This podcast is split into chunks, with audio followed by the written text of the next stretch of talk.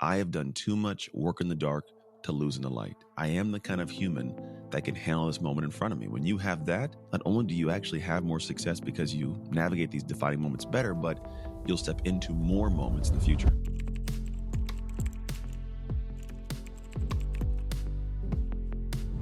Today is really just so super special because I have the opportunity to ask questions an individual who knows what it takes to inspire and motivate at the highest levels.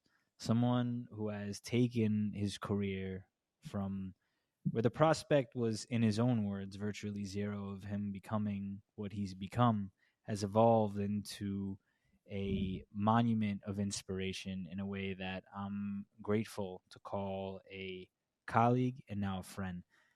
Please welcome none other than Mr. Anthony Trucks. How are you today, sir? I'm doing very well, man. It's uh it's a beautiful day. No complaints in my end of the world. Life's good, wife's good, kids are good. I'm solid. So right off the bat, I think it's important to level set and help everyone understand your level of expertise and where it kind of stems from. Can you help guide the audience in understanding what mission are you on? Yeah, man. I am on a mission at this point to help people develop dominators' identities. I believe you cannot attain or sustain like literally any goal, anything in life above your current identity, habits, patterns, actions, perspectives, you know, framing of, of situations. And so, however you are is what you'll kind of do to create things. But it's developed through hardship, to be quite honest. And most people avoid hardship or don't learn from it. So they keep repeating the same stupid cycle. So, how I show up in the world is I want you to have what I call a dominator's identity, which only means I'm in control and I govern. That's domination. I'm in control and I govern. You could dominate a meditation routine, right? It's not this, you know, kind of grip that's hard and rough. But on top of that, I want you to show up to what I call defining moments in your life later with a dominator's identity mentality of I have done too much work in the dark to lose in the light. It's a it's a guttural sense of control and ability that whenever I've done something at the hardest, deepest level, that I, I am the kind of human that can handle this moment in front of me. When you have that, not only do you actually have more success because you navigate these defining moments better, but you'll step into more moments in the future. We're going to get a bit deep right off the bat. And you talked about control.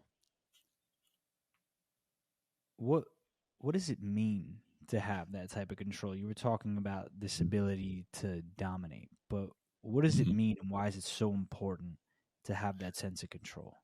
I, I actually think control is more important than freedom a lot of people ask me like, don't you want to have freedom and, and is that success? I go, I think success is control because there's there's like twofold levels of control. One control is I can control what's around me. I think when I am in control, I have freedom. If I'm playing a video game and I'm I'm the first player, I can control what we do, right? But there's also the moments when I'm I'm not in control of the situation, but I'm in control of me in the situation. And I think we run into more of those than the other ones. So I can control, like for example, I love the idea that I can get up when I want to get up. I can do what I want to do with my life, with my kids, with my whatever. I can do that, right? But I'm not in control if all of a sudden like a flight's delayed. I'm not in control if you know something happens with my kids at school and I got to like leave something to go. I'm not in control if a water main busts and I got you know I'm just not in control. But I'm in control if I let it ruin the rest of my day because the world's a mirror to me. If my flight's delayed and I'm not in control of my emotions and I get angry or frustrated or pissed off and I take it out on the flight attendant well, now I'm going to get some reverse anger, right? And I'm not going to have an enjoyable day. And now everything just spins off into this this kind of really negative cycle because well, you're mean to me, so I'm more angry, so I'm more angry, and we're more. And it's a vicious cycle. But if I had control of me and I go, you know what, it's not ideal, Anthony, but hey, maybe you get to sit down and uh, maybe get you. Uh, you could download a different movie, watch a different show if you're at the airport, it's delayed, or maybe something happened at the kid's school, but you know, it's a great time to teach a lesson about how to be able to handle yourself in the world that I'm not always going to be there for them to handle themselves, right? So if you can control how you're genuinely like looking at it, I don't I don't want to say response, but how am I at least looking at it? Because uh, people say you can control your response. Yes, you can, but if you can't control your emotions or control yourself, you can't control your response. So I want to be able to control like how I'm seeing, how I'm framing, which controls the emotions, which then controls my action. So I want to control my perspective of situations, my framing of situations. So I give that moment a meaning, which feeds me an emotion, which controls my actions. Where does all this wisdom come from? How did you develop this oh, sense man. of control? living life, dude. You know, it's, not, it's I'm not some like I didn't go to the top of a mountain and sit there with a bunch of, um, you know, bu- buzzards and, and birds and like fleas. You know what I I think we all have moments, many many moments every day where life can teach us lessons, but we get stuck in this weird perspective or weird ego or framing of this is who I am. So if this isn't in line with who I am, I don't want to hear it. Whereas for me, I just I've opened the doors. Like I'm a football guy, but I experience life the same way all of us do. I just like to look at it differently. It's not all about me. I'm not the most infallible human. I love me for who I am, but I love learning, and learning comes with being wrong. So like, I can just kind of have these different perspectives and ideas, and then I actually spend time thinking. Like I really do. I I think in the world of how we all function, we don't actually think. I think we, we look at things, we're processing, but most of it are, are like we're just staring and we're vegging out. Or I'm trying to find something that aligns with an already preconceived thought, and I'm not allowing myself just to be. And so I'm trying to find ways to align. But for me, I just go, now let me think. And I'll actually sit here and I'll have thoughts that scare me. Like I'll have actual fear in my blood because I'm thinking about a thought if I'm on this like the battlefield and all of a sudden a bullet whizzes by. And I'll try to actually be there and think about what would I do and how would that feel? And or like somebody said something or somebody does something. And so I, I can be in my my house just thinking about random things and putting perspectives together in different ways. And you can call it wisdom because I think experience that is seasoned becomes wisdom. So I'm just kind of like actively seasoning life, we'll call it. Now, the reason I say it like this is because the stages that you've been on, there's a certain level of objective deference that has to be given because there's this wild trail of evidence that over the course of your career you've established. Mm-hmm. Whether it's inspiring a wide array of adults by the thousands, being on the same stage as the most familiar names, most household names that that exist from Brendon Burchard and on in mm-hmm. the motivational speaker space. You're in the same conversation as those individuals. What, in your view, has been the catalyst in your experience to get to your current stage? Yeah, it's gonna be a simple one. I am not an ask hole. so a lot of people ask the question, what do I got to do to get that level? What do I got to, and then they get an answer. They don't do anything with it. The definitive difference between me and a lot of people, because most people don't know, like I just, I found out about this world in 2014. Brendon Burchard at an event. I just showed up. I didn't know what, who he was, what this, was. I was just like, I'm just going to go. Didn't know anything about it. And then fast forward two and a half, maybe almost three years, I was speaking on his stage in front of the same 2,000 people. I wasn't a speaker before I went into that room. I didn't, you know, I, I, in 2014, I just was a dude. But what I did is like, I went there, and when a lot of people go there, I heard this on the way to lunch one time. Someone goes, "That's my seventh event." And in my head, I go, "What seventh? How did you go the second time? What did you not learn the first time? Like, what are we? What's going on here?" Because in my brain, I'm a football guy. They tell you, "Here's the play. Go do this." You read the play. You go do that thing the separation which got me that level was I would go and ask the question or learn the information and go do it. That's it. I would go do it. And the doing of it, it's crazy. You get more than what they promise you. No matter who you're following in some area, that you think that you're getting the the answer to the solution to get that area, but you're not. You're getting exposed to two things. One is what really is going on there, because like they, they give you an idea to get you moving, but there's really more when you arrive there. Secondly, you get exposed to what your next question should be. And most people have no idea that that's the most powerful thing is the next question to know to ask to clarify your next moves. So, like, what do I do in six months? I can't tell you because even if I did, you wouldn't even know it's a valuable question to ask. It wouldn't make sense to you.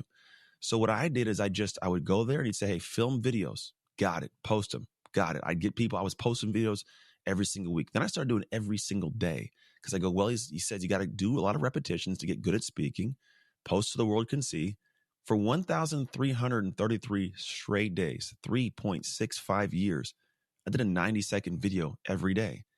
It wasn't to be famous, it was to learn how to speak extemporaneously like this, just talk and flow, but also to get some kind of notoriety, have an audience trust me.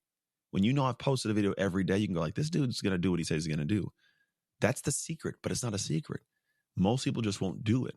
And so when those people see you like this guy gets down like I do, they welcome you in but people don't want to hang around with people that aren't at a level of like uh, how they are or don't get what it takes to to like arrive at their level because they know if they keep giving you insight, I gonna do anything with it. So for me, I've just I've taken the insight and I build and I do, and it gets you at a level to where you can have conversations with them. They go, "Great, come hang out with us." You said something interesting at the top that before you had stepped on that stage, you weren't a speaker. No. But now you quite literally are.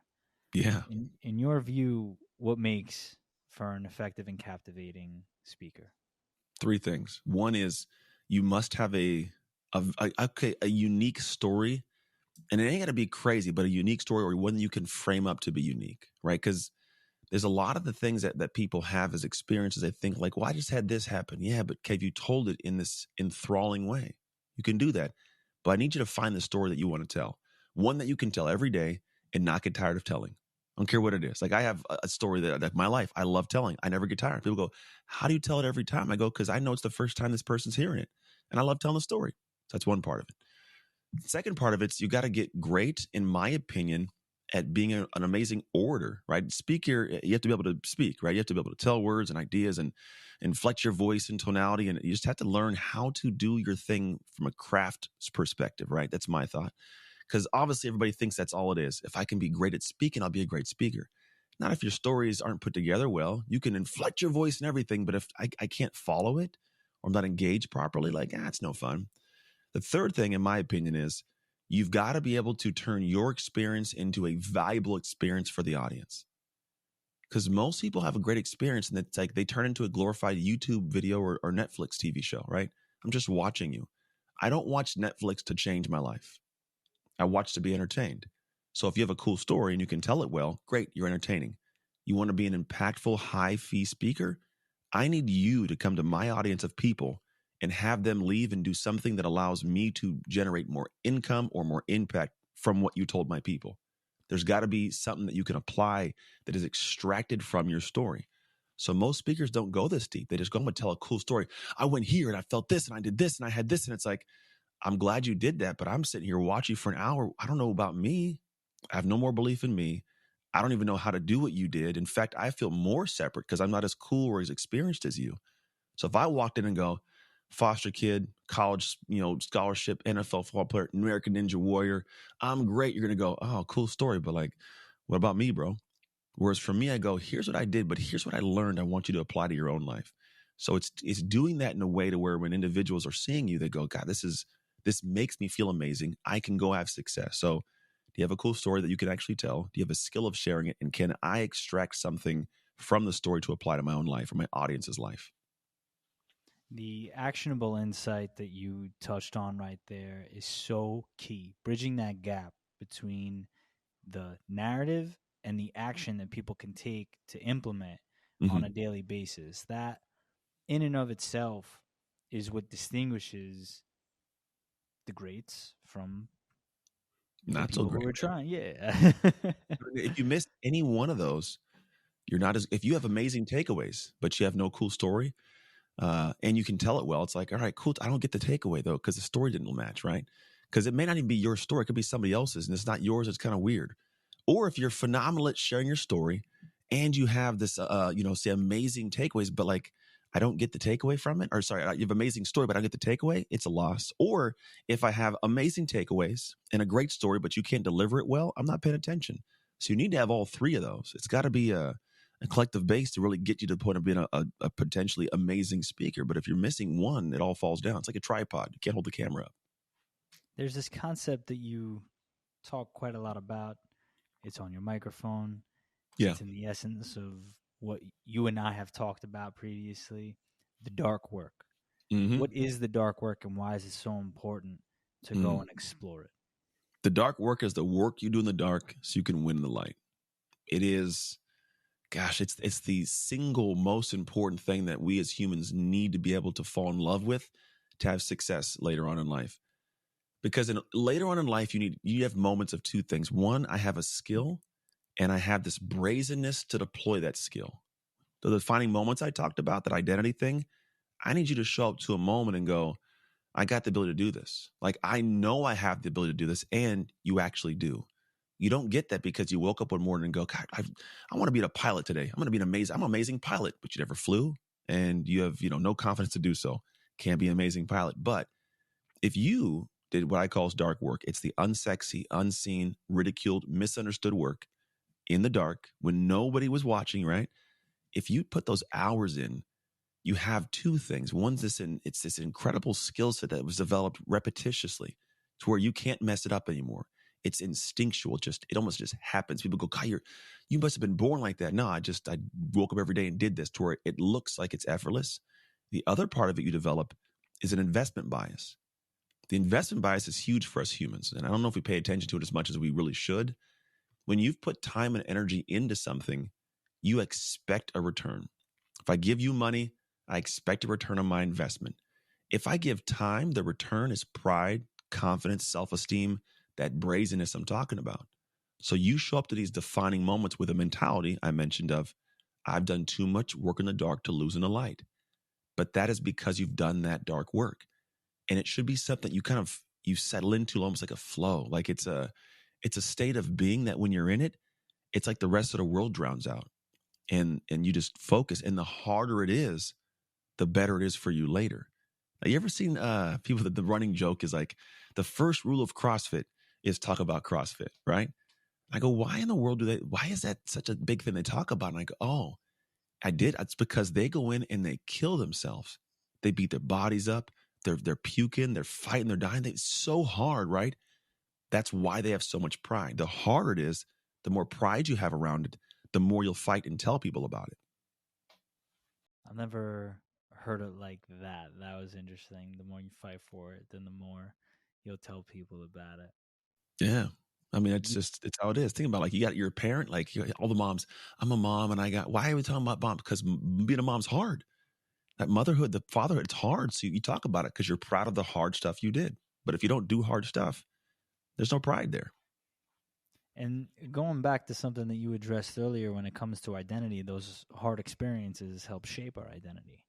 Heck yeah, they do. Yeah, because yeah.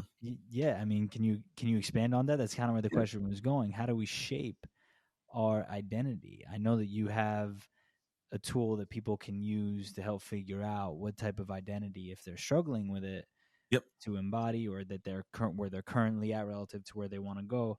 Maybe you could expand a bit on what in your view shaping an identity actually looks like these days. Yeah. Well, it's it's uh all of us have identities currently, which is good they were shaped a certain way. We just don't know how. There is a way to figure out kind of what you might, which one you might be. Is like four. They have a segment that I kind of talk through. But the realistic part is this: we, as we all stand right in this moment, we identify with certain things. Mom, dad, father, son, strong, weak, right? This identification with something, and it's always because of something we experienced. It's it's wired neurologically and psychologically within us. If I if I've spent hours and hours and hours playing video games, I'm a gamer, right? If I haven't, I play video games. It's a difference, right? Or if I'm, I'm a guy that I spent decades boxing, I'm a boxer. Or I put some gloves on, I'm trying out boxing. It's not, there's not an identification with it. And the only separation is what did you do that you experienced to lead you there?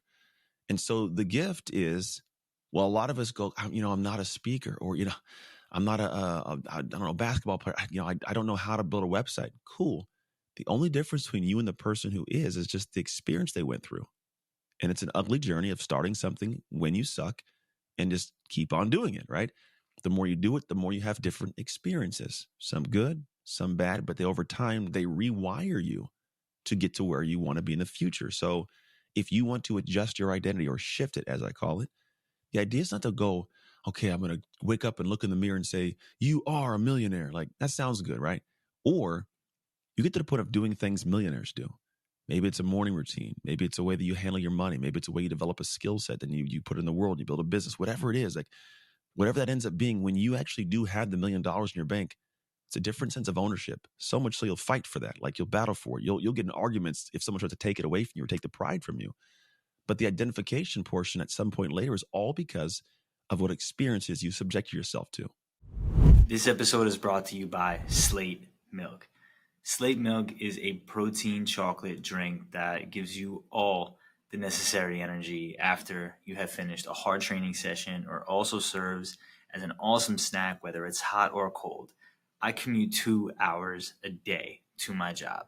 And every single day after I train, I'm looking for a quick snack or post workout drink that I don't have to spend time making. So I go into my fridge, I take out my slate, and I hit the road as fast as I can and enjoy my drink on the way to work. That's the way that I personally like to enjoy it because there's so many different flavors. So in the morning, the mocha flavor with the caffeine definitely hits. I can also recommend you check out their other flavors. It is a phenomenal brand. They are the number one partner of the UFC. You can actually go to their website, slatemilk.com, type in the code INSPIRED for 10% off your first order. So go ahead, type in the code INSPIRED at slatemilk.com to get 10% off your first order today. This episode is brought to you by ProMix. ProMix is an energy supplement brand that provides a whole plethora of different products from protein cereal bars to protein shakes, probiotic, prebiotic, deep low products, along with electrolytes, and the list goes on. ProMix is the supplement that I go to for all of my health needs. It has been a game changer for me over the last few months. After the 1000 pull up challenge, my immune system was compromised in ways that were super uncomfortable. I kept getting sick, and I knew I needed to level up my game. I didn't place enough value on supplements, but I do now. I spent some time, I did my research, and Promix is the brand that I decided to work with because my immune system is finally in check. So go check out promix.com and type in the code inside the inspired to get 20% off your first order today. That's right. Go to promix.com to get 20% off your first order today with the code inside the inspired. When you go through your Rolodex of experiences, is there one that stands out as a catalyst for your growth, a moment and an inflection point that you can kind of point to where it's like, yeah. it's time to change and now I'm going to mm-hmm. go do it? Oh, 100%. There's a lot of them. There's one that's the most adult one, I think I'll call it, you know, because as a kid, I had moments when I was a football player and I wasn't good and I wanted to get good. So, whole off season, I just dug in. It was the first darker experience I did unintentionally, but it was amazing for what turned into. And then I did it in college as a father, business. But there was one in like 2016 after I was divorced from my ex wife, right? We were kind of going through life and, and just I, I fell apart, man. I, I didn't know who I was or what I want to create. I wasn't showing up as a good father or a good husband in any way. And I just kind of went into this fog of life. And I remember I woke up on New Year's Day, 2016. I had flown a woman out from Russia. I was single, like you know two and a half year mark of my divorce, and flown her out. Couldn't speak English, purely physical connection. It just I woke up feeling dirty, man. I was like hungover. I had hook on my lungs, and just she's in the bed. I can't even talk to her like with my voice. It was like all Google Translate and like, but on paper, Playboy. Oh, I got a girl from a different country. And I just woke up and I was disgusted. I genuinely I looked in the mirror and I was like, I hate this guy. Like, who are you? Your your mom wouldn't approve of this. Your kids should never emulate you in any way. Your daughter better not be the guy like you. Like your God ain't let you into heaven. Like it was just like this really weird. Like I was just I was internally disgusted with myself, and I realized I had to change something because the place I was headed was not a place I really wanted to go, and it started there, and it turned into the next stage of like asking a bunch of questions like How'd you get here? What's going on? And ton of ownership because I think part of us has to realize that we're the common denominators in all of our problems, whether we created it or we're allowing it. Like we're there. Obviously, it's affecting us, so we're probably you know got a bit. But once you do that, it allows you to, as best I could, somewhat subjectively look at yourself and go, "What what did you do wrong?" Right, or, or even objectively, go, "What did you do? What, what's your thing?" And that kind of truth, when you actually own up to what it is, it gives you some uh, next level actions that you may not want to do, but if you do them, it creates that new experience. So apologizing, taking ownership, um, you know, admitting things that were not the best part of who you were, and then trying to do things different than who you see yourself to be is also shame built into that. Because like you realize what you messed up, and you go, "Do I deserve to have more?" And it's like, yeah, we all do, but you gotta you gotta earn that more. So go do things against the odds of people look at you crazy and whatever you may. Go do that stuff, and over time, you retrain the world on who you are, you retrain you on who you are also and you build out of it but that was the window and then from that three years divorce and craziness re- remarried my ex-wife have an amazing marriage built a great business i'm a great father i wasn't that eight years ago like i was i was a guy trying to go through the motions, you know, flying random women out from different places to hang, hang out and, and do, and just the things you think that look on TV like they're all fast and cool, empty as all get out. And now my life is more full than it could ever be. The reflection and the awareness around where you were relative to who you wanted to be there's an element of vision that comes into that too right because Oh, i'm yeah. sure you had also had those thoughts previously to that moment where you're like i can i can be more i can do more at least i'll, I'll speak know to my own experience Yeah. I, I could agree with that. I don't know if it was, I think part of it was my mom passed away and I realized I wasn't living to my potential. Mm, And so there was that do more. I think a lot of it for me, which for most of us, I wanted to avoid the pain. Like that was the thing. I kept experiencing pain. And no matter what I do, the pain wouldn't stop. And I go, the only antithesis to pain is like positive and joy. And and so while I was trying to endure the pain, I wasn't trying to create positivity and joy. I wasn't putting myself in emotion for that. I'd removed myself from things that were positive, and so I was putting myself back in.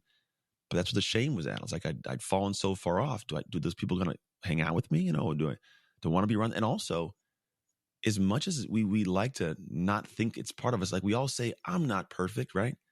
But the moment an imperfection arises, we we try to hide it and don't tell anybody exists. And no, no, no, I'm good. When the reality is, is you need to let your ego take a break. You need to kill the ego off. There's got to be some kind of ego death where you go, no, I I do suck in this area. I, doesn't mean I'm a horrible human, but I do suck here. That's why I don't like the idea nowadays of like the whole like coaches are too hard and everyone should get some participation because it gave some effort. Yeah, right. Okay, you gave some effort. If you want to go run a marathon, you can't run a mile and go, give me my medal. I went a, a mile. I, I did my best effort. No, you got to finish the race. And it may have to be, hey, go lose some weight, go get in better shape. You should feel bad. Doesn't mean you should hate yourself, but you should feel bad enough to motivate you to do the thing it takes to feel great. And so in those moments, yeah, while I knew there was a potential portion to it, I think for like me, a lot of it was just like, I don't want to feel this crappy anymore. the pain has to outweigh the pleasure portion right in order to kind of feel enough to actually take action and make the shift Yeah. when it comes to personal development, professional development, I'm from the school of thought that it's a more holistic approach and that obviously one bleeds into the other, but that they can kind of both be shaped concurrently. And when you look at best practices, and there's so much information out there in terms of, you know, get present, have gratitude, work out. There's this universal approach almost to the point that we're all, it's all just kind of pushed down our throats like be the best version of you Mhm. what is unique about your approach when it comes to exploring the best sides of ourselves and how we can achieve it I don't think we've been introduced to them, so we don't have an emotional connection to it yet. There's my my wife's one of her good friends had a situation where she was always overweight her entire life. My wife did the best she could to get her to get doing it. Her friend would be like, "Yeah, I kind of want to get in shape." And it's like my wife would go, "Why doesn't she want to push?" Like I go, "She doesn't have an emotional connection to what that better part of her is. She's never experienced it. She can look at it and see what it yeah it could be, but there's actually a study by UCLA done it's called a stranger inside that we can't actually see our future selves. We we we may think to it. There's no there's not an emotional connection. I I know my wife. I know my kids. I don't know Anthony in ten years, so I don't sacrifice for that person. I don't look at the same way, and so I think that there's there's a part of it where we're we're not really seeing what it could be and what we create. But I do believe, for me, my thought is, you know who you are in those moments that are challenging, and if if you think about all the moments that that challenge that you stepped out of, God, you felt amazing about yourself. And if you want to have a person later on where you love that person, you look in the mirror, that's the quickest pathway. It doesn't have to be physical. It could be you being disciplined past the point of like, I didn't eat that. I did read that. I did say that. I did go there. I built that. I don't care what it is, but it needs to challenge you because when it does challenge you, you create in real time the best version of you. And that's something you know now. Now, emotionally, that connection is quick when it's fitness. That's a one of the best ways to do it. You go do a I in 20 minutes from now, if we both went to like, hey, as many burpees as you can do, and we just kept going. We had a record. We could beat it in 20 minutes and feel immediate gratification because physically, like we know how hard it was. My mind didn't want to do it, but I kept on right. So it's a great. That's why so many people that have these motivational things. There's always fitness tied to it. It's a it's a beautiful connection to mind and body and spirit. And so for me, the way I look at it is kind of getting all those ideas and synthesizing it down for you. It's you need to go do hard things. Go do something hard, sometimes for the pure purpose of it being hard. And what happens is you start to find out who you are, have a confidence in you being able to do hard things, and then you can borrow that to apply it to another place that's important to you. Could be your marriage, could be your career, could be your business. But if you don't have that confidence, that pride, that believability in yourself from anywhere, you can't apply it anywhere.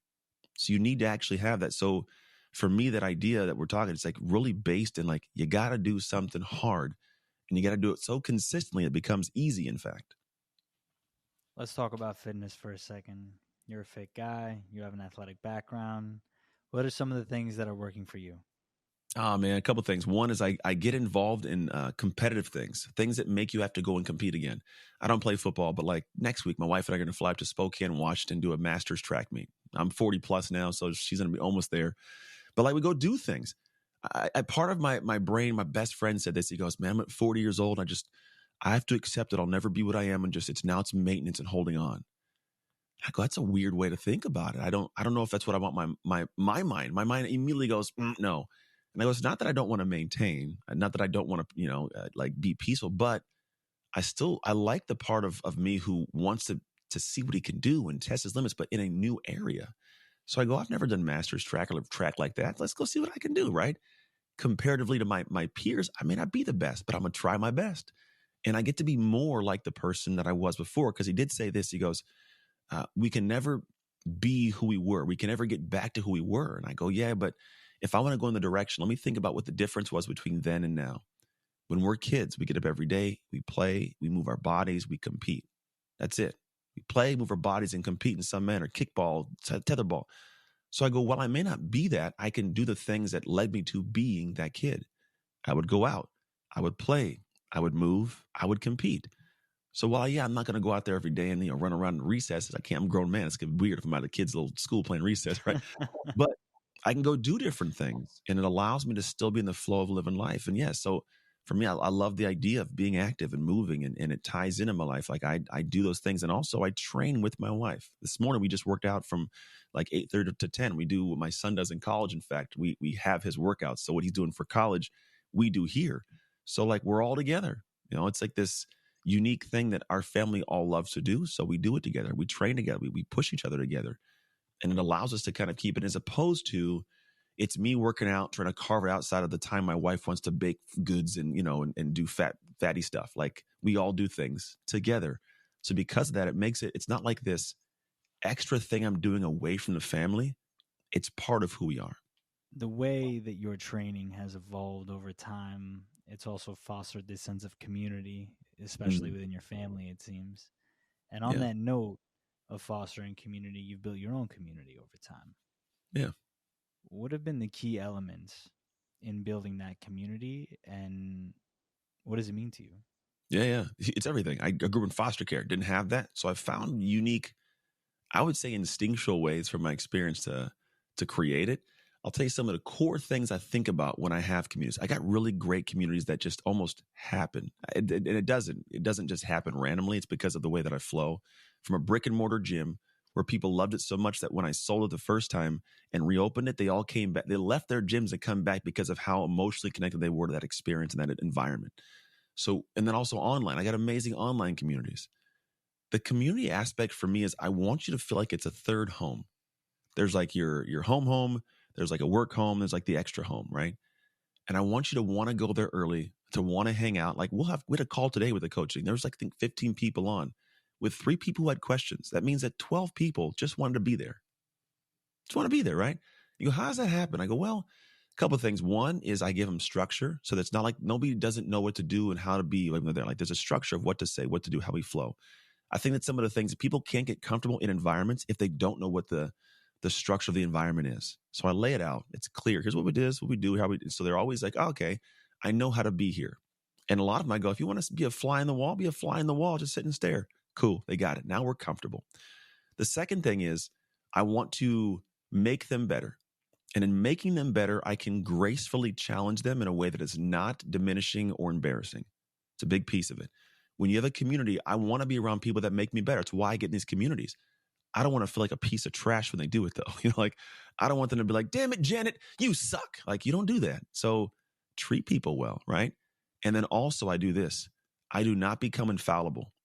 I'm the one that can lead, but I'm very open in saying, you bring value to this community because you might know something I don't know. Please share it. Now, collectively, I know more than probably most of you wouldn't be in my community, but there's going to be areas where I don't know anything. And if I am the guy that's like trying to hold that, people feel that. And they go, it's just guy's weird. Like he thinks he knows everything. It's just nobody likes that kind of guy. So I'll sit back and I'll go, hell yeah, phenomenal idea today, Desiree. Like, well done. Like, I didn't even think of that, right? And and they realize while I've created the structure and the frame, I know my stuff, I can still give grace. And then what happens is people go, God, I want to have praise like he just gave her praise. So what do they do? They share ideas. And you embrace it, you build it in, they communicate. And now people, when they think of the community, no matter what it is, there's this positive feeling wrapped around it. They may not remember the exact call, but the feeling when they left the call was always good. So when they think about, oh, 10 o'clock call pops up a reminder, they don't they don't go, what happened last call? They go, oh, call. How do I feel about that? I want to go. They come watch or they come engage. And so for me, those have been the core elements of how I've thought of developing my communities. There's a theme of anticipation with everything that you've addressed here today. Anticipate the consequences of your decisions one way or the other for the better. What is my community going to feel if I put that, or also kind of giving those defined roles and roadmap for how to go about their experience when it comes to interacting with you, but mm-hmm. also mm-hmm. level setting and anticipating what what it is that you want your audience to leave with is something I hope the audience today takes note of that foresight because when you have that foresight you can start to craft and reverse engineer accordingly and you've given great examples of different ways that you've actionably been able to do that. So as we round this thing out, you had also mentioned something previously about how you don't know what the version of you 10 years from now is mm-hmm. going to be like, which is interesting because the question that I pose to all my guests as a final question is mm. say that person was to fly in today. I have no idea. He's in that ideal spot. What do you think he would say to you in order to get there? Ah, man, you know, I I don't know anybody else's perspective really, but my own. I know my wife's, my you know brain, but we never really know someone else's mind fully. So I just want that guy to come back and and I want him to respect the work I put in to get wherever I'm at. Because if you go take me back nine years ago, I didn't know this industry existed. If you'd asked me nine years ago, kid you not, I'd have been like, oh, I'm going to run a gym until I retire at 60 years old. That was it. And now I spend 90% of my workday here and it's 10% on a stage. You know, it's way different. And so I, I don't want to confine myself to the bubble. What I do want to do is actively set like shorter goals, three, six months, and work my tail off because I do know this. The, the harder I work in a direction, the faster I get to the fork. And what I mean by the fork is like the fork in the road where life presents to you the gift of multiple decisions hey, here's based on how hard you worked, Anthony, you now have an introduction to this human being. And they introduce you to this opportunity. And because it now exists, you get to choose if you want to take it or not. If you didn't work, Ant, you wouldn't have got this opportunity or even known it existed. So for me, I just want to work at the level necessary that my my gut knows to put me in position to be in front of those opportunities. So when I say I don't know what 10 years looks like, I literally have zero clue what it looks like 10 years from now. I might be uh, on a spaceship. You know, I don't know. Legit, who knows? So for me, I sit back and go, I'm just going to work my tail off and do it what's planned out for my life and not get in the way of it. In fact, as a man of faith, and this may tie in, I tell people, I don't want to mess up the plan with my plan. Ladies and gentlemen, Mr. Anthony Trucks, please let everyone know where they can keep up with your journey. I am just go to at Anthony Trucks on Instagram. Easy peasy appreciate your time, man. This was so much fun. Pleasure. Thank you.